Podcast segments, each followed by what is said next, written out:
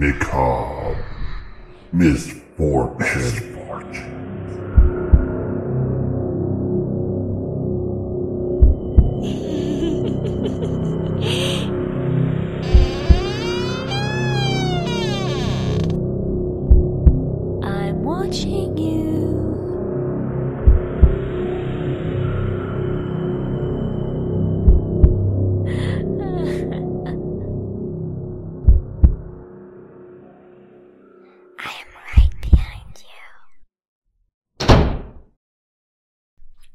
Guys, welcome to episode 49 of Macabre Misfortunes.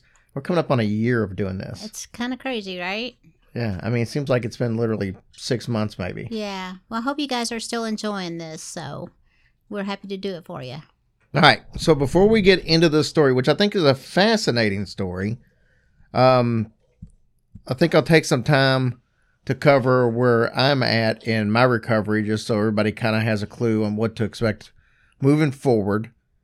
Uh, and plus, I get asked, and it's it's doesn't um, it's not an annoyance or anything. It's just easier if you can talk to everybody at once. But I have so many people asking how I'm doing, and it's very much appreciated. So thanks to everybody who reaches out um, and and and cares because it means a lot for both of us. I know. It does. means the world to us. All right, so let's rehash a little bit. Uh, so we'll see where I'm at. The went in for the heart procedure. Uh, should have been routine, but as nothing in my life is routine, the uh, apparently uh, I coded on the table, which they said was only a half a percent chance of happening. So go figure. I could You're a achiever. I could I could buy lottery tickets and never hit the half percent, but You're a go getter, honey. but anyway, so apparently I coded on the table, which forced them to do CPR for uh, around two minutes. I was told.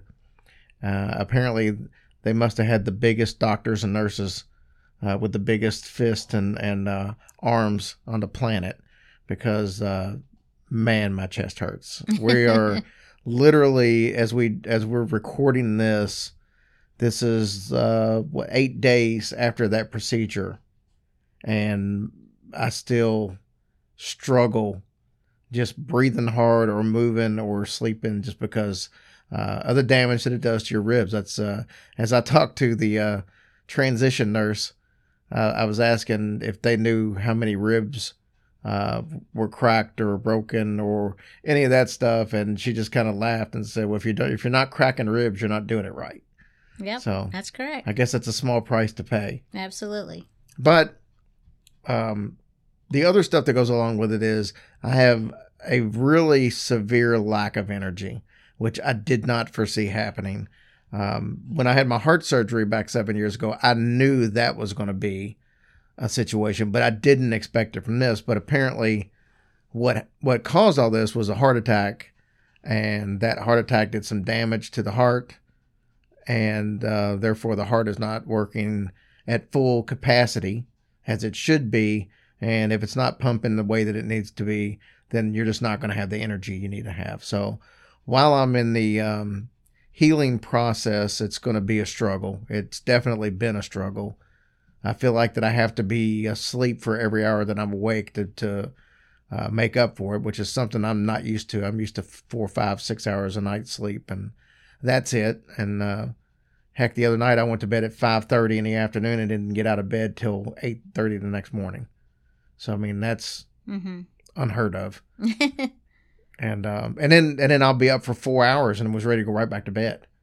So it's um, it's definitely an adjustment. Uh, I am taking my time, but it's also done some damage to the show uh, as far as um, uh, and I know you guys are completely okay with it, but it's it's done. It's not allowed me to do what I would normally like to do. Um, I know this past week I was not able to do an episode of um, of um, what's the name of those shows we do? Dead What? Time. Sorry. oh, dead time stories? Oh. Sorry. See, as you can see, my concentration lacks a little bit. Uh, but I'm not able, wasn't able to do dead time stories or eerie encounters. I wanted to, and I tried. I couldn't, and that's hard for me to admit because it shouldn't be that hard.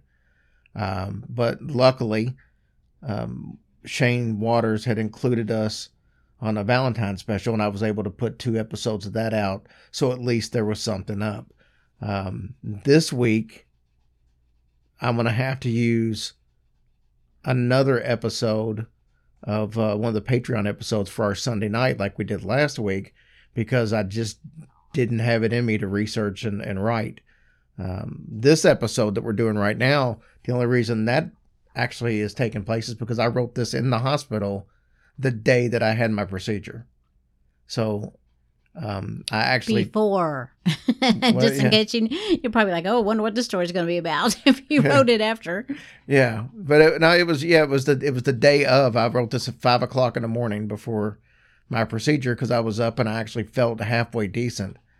Uh, but I mean, it's literally I haven't written anything uh, other than this, and that was eight days ago.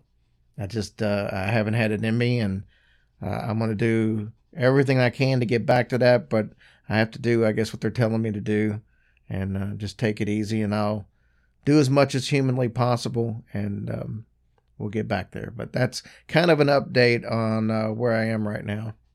So hopefully, I know you guys will hang in there with us. It really is so frustrating for him, and I know it is. But you guys are so wonderful and understanding, and he'll be back to his old self before you know it. Just Yeah. taking a few extra days. I'm li- literally struggling to tie my shoes just because of the bending over part. Walk up and down the stairs, getting comfortable in the bed. Um, I I told Tracy the other day when you when you've got busted ribs. My situation is is a little different than some because I have um, really bad congestion at nighttime. So when I wake up in the morning, I literally uh, I spend five or ten minutes just clearing stuff out of my lungs, and that's like one of the most painful things that you can have happen.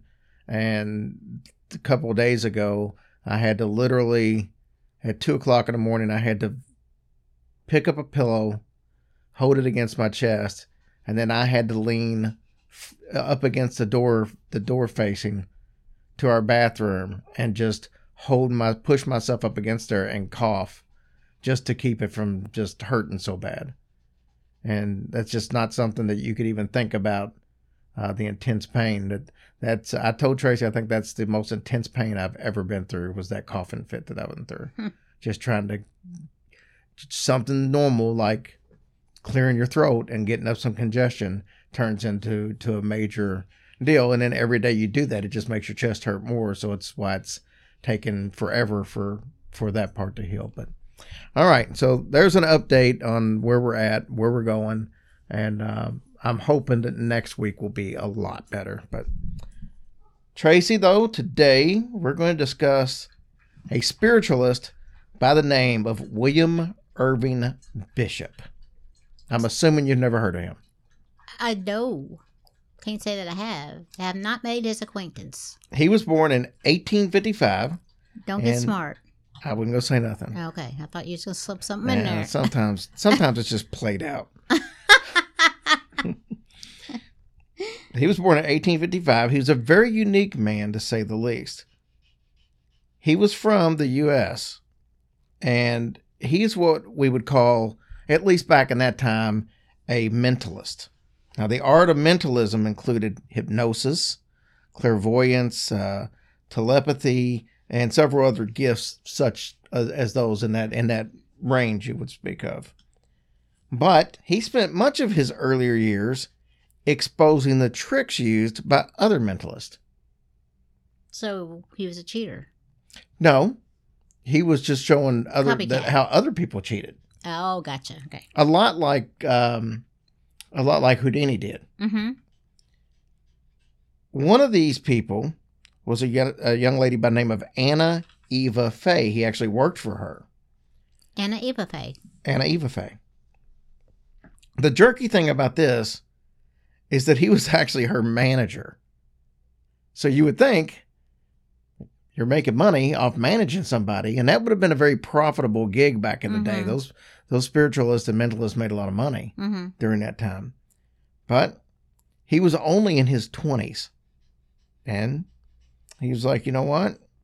I'm managing her, but I feel like she's doing wrong, and I'm going to expose it. Yeah, So that's so weird. he was very young, but he had um, some credibility to him, mm-hmm. and he definitely uh, was was not in the market to fool people. He exposed her tricks to the media in 1876. He then eff- eff- effectively became an anti spiritualist. So now he's traveling around basically saying, You're a fraud. This person's a fraud. This is how this person does it. Because he didn't want other people to fall for things. Mm-hmm. He even wrote a book exposing the tricks of other psychics. Washington would even perform Eva's act and explained the tricks as he went on. Then Washington stumbled upon something that he truly fell in love with thought reading. Does that mean mind reading? Yes. Okay. This happened when he attended a show by a gentleman by the name of J. Randall Brown. Now, Brown would later hire him as his assistant. Probably wouldn't if he knew his history. Well, I was gonna say, yeah, probably not. Not a good idea. Bishop would end up becoming one of the most talented thought readers in the entire world. He would ask a member of an audience to hide an object in a very specific location. He would then hold his hand on the wrist of that person as if you're checking for a pulse. Uh huh. Ask them to quietly concentrate on the location of that object. Washington would then guess the location with amazing accuracy. Nice. He performed these tricks all over the world. Doctors were fascinated by his ability and felt that he must have some kind of a, a special part of his brain, Mm-hmm. or but it, they all felt like there was something with his brain that allowed him to do this. Yeah. So obviously they would want to study him. But Washington always said that there was nothing special about him. This was just a trick that he learned. He said his brain was uh, not anything special, it was nothing paranormal. He claimed that he just had the special gift of muscular sensitivity. Uh. So he felt like almost like a human lie detector test. Okay. that he by some by holding a wrist and telling about their breathing patterns okay. Okay. And all that. He could guess. Now I still don't see how you could guess something was in I don't know a purse of somebody else's Right. based on Mm-mm. their breathing patterns and all that stuff. But that's what he did. He said he basically read thoughts from unconscious body cues. So like a tell in poker. Anybody that plays poker knows that sometimes people will kind of give away when they have a good hand or a bad Yeah. hand. But that's pretty basic compared to being very specific. Yeah, that is You, you can't necessarily look at somebody's face until they got three aces in there, you know. No, you can't. But anyways, he read the people's actions, not their minds, and that's a quote from him. In 1881, he was tested in London by William Benjamin Carpenter. Now, Carpenter felt that Washington's talent could be a great use to the study of psychology. But and and you can see how that might be Mm-hmm. something like that could come in. The study showed that Washington was guided by the indication unconsciously given through the muscles of the subjects. On May 12th, though, 1889, things were going to take a horrible turn. Washington Irving Bishop was performing at the Lambs Club in New York City. Now, this was a private theatrical society for the New York City elite. He was performing one of his trademark bits, and on this exact occasion, he had a member pick out a name in the club's long logbook. Now, this was a really thick book. Mm-hmm. Okay. This was a book of nothing but members' names. He had somebody pick out a name and close the book and then come up to the stage where obviously he put his hand on the wrist and did the same thing. And he was going to attempt to, to name one of thousands of names in this book. Oh my that this person well, that would be so on. impressive. He did correctly guess the name, No much way. to the audience amazement. But then he just dropped and passed out onto the stage area. Doctors that were attending the show, of course, this was the elite, so there were several doctors in the audience. They ran to the stage and said that he was unconscious, but they felt like he would be fine. They just people needed to give him some room. Mm-hmm. He was later taken upstairs to a bedroom where he was listed as in a coma. As of noon the next day, so we're talking probably 12 hours, Mm-hmm. 12, 13 hours, he was pronounced dead. What? Washington was 34 years old. What happened? Well, that's a good question, and that's going to make up the best part of this story. Later that day, May 13th, Dr. John Irwin and Irwin Hance and Dr. Frank Ferguson performed an unauthorized autopsy. John Irwin had always wanted to study Washington's brain. He'd been wanting to do it for years, and now he had the chance. He was not going to pass it up. Okay, well, is that is that illegal to just do an autopsy without permission? Well, it was, yeah, it probably was, but I'm sure the Well, I guess back in the day, matter. 1800s, the laws were probably a little lax. There was going to be a huge surprise, though, and I'll tell you about that right after this sponsor break. All right, Tracy, when Washington's mother, Eileen, and his wife were reached to tell them about his sad death, authorities were informed by the two women that, on the contrary, Washington was not dead. He actually suffered from catatonic seizures. This caused him to pass out, and his breathing was so shallow that he would appear to be dead, and he would sometimes blank out for up to 52 hours. Oh my gosh! Then they were informed that, well, that might have been the case in the past, but he was definitely dead now because an autopsy had been oh done my lord! and his brain had been dissected.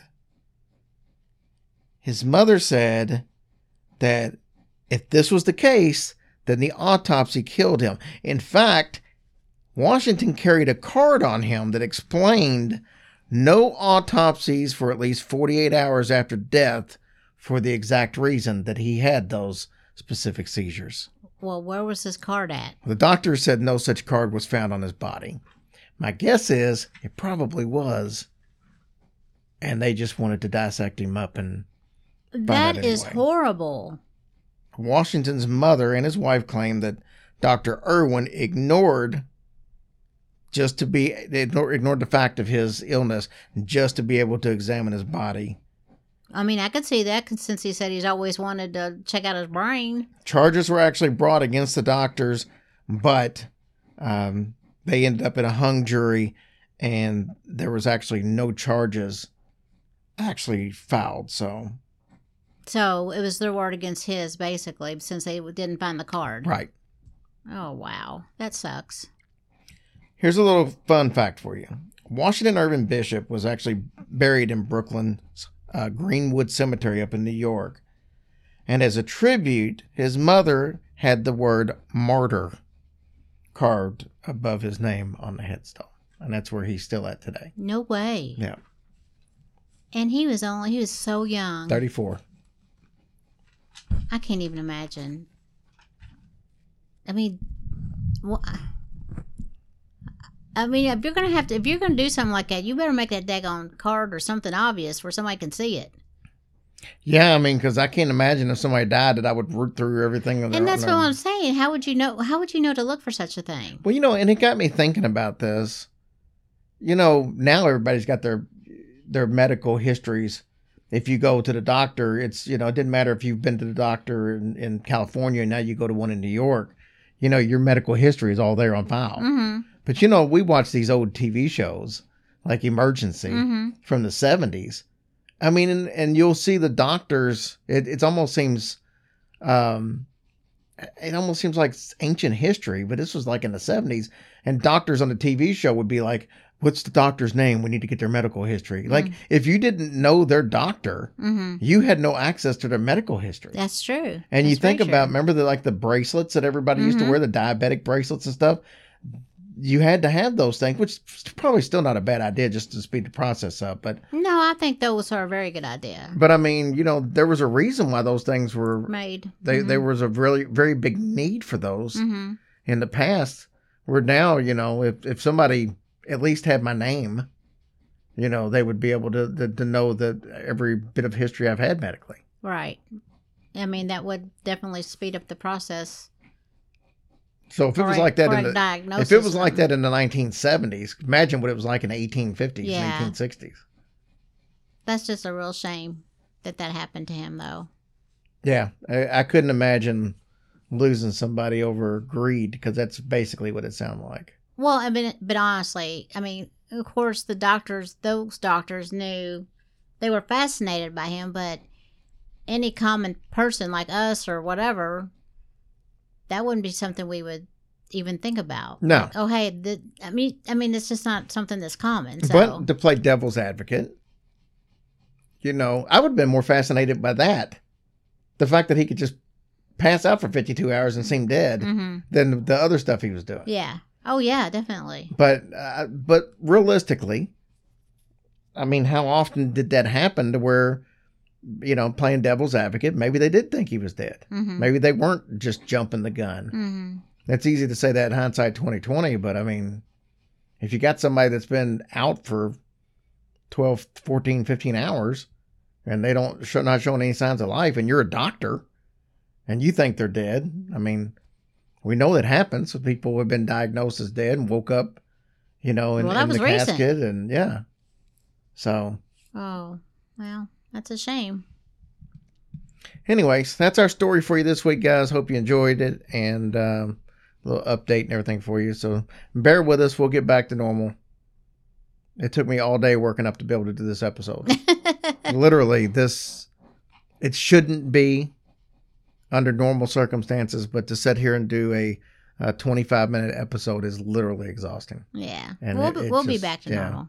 So just thank you guys for bearing with us and we love y'all so much and Yeah. thank you for y'all's prayers and i believe they were answered Thank you for everybody who sent cards and Yes, stuff. 'cause people, some people sent us cards, and I was able to reach out to some and thank them if they were Mhm. like friends on Facebook or in the group. But some of them I didn't have ways yeah to reach out, and I just wanted to let you know that, that it, it was. We received uh, a bunch of cards, a bunch of letters.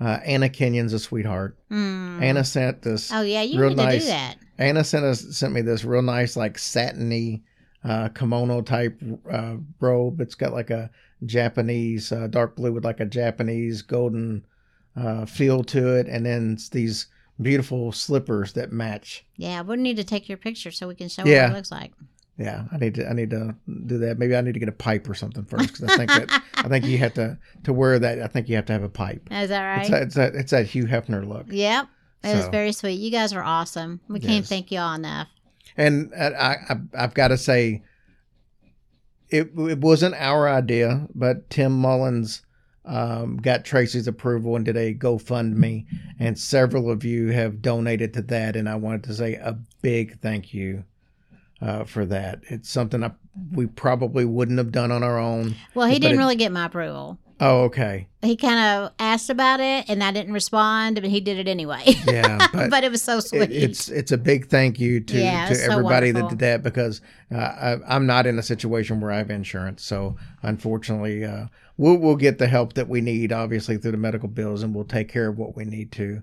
Uh, but that definitely is going to be a big help, and we I want to say that that did not go unnoticed. I didn't want to not mention that. So Yeah, no, you guys, you all bless our hearts every single day, and I don't know what we'd do without you. So we we just can't express how much you all mean to us, and thank you for thinking of us. And we are so excited to get. Um, our live shows are coming up, so we're very excited about that, and hope to get to meet a bunch of you. So we're looking forward to it. Yep, absolutely. Thank you guys. We love you. Love you all. Bye.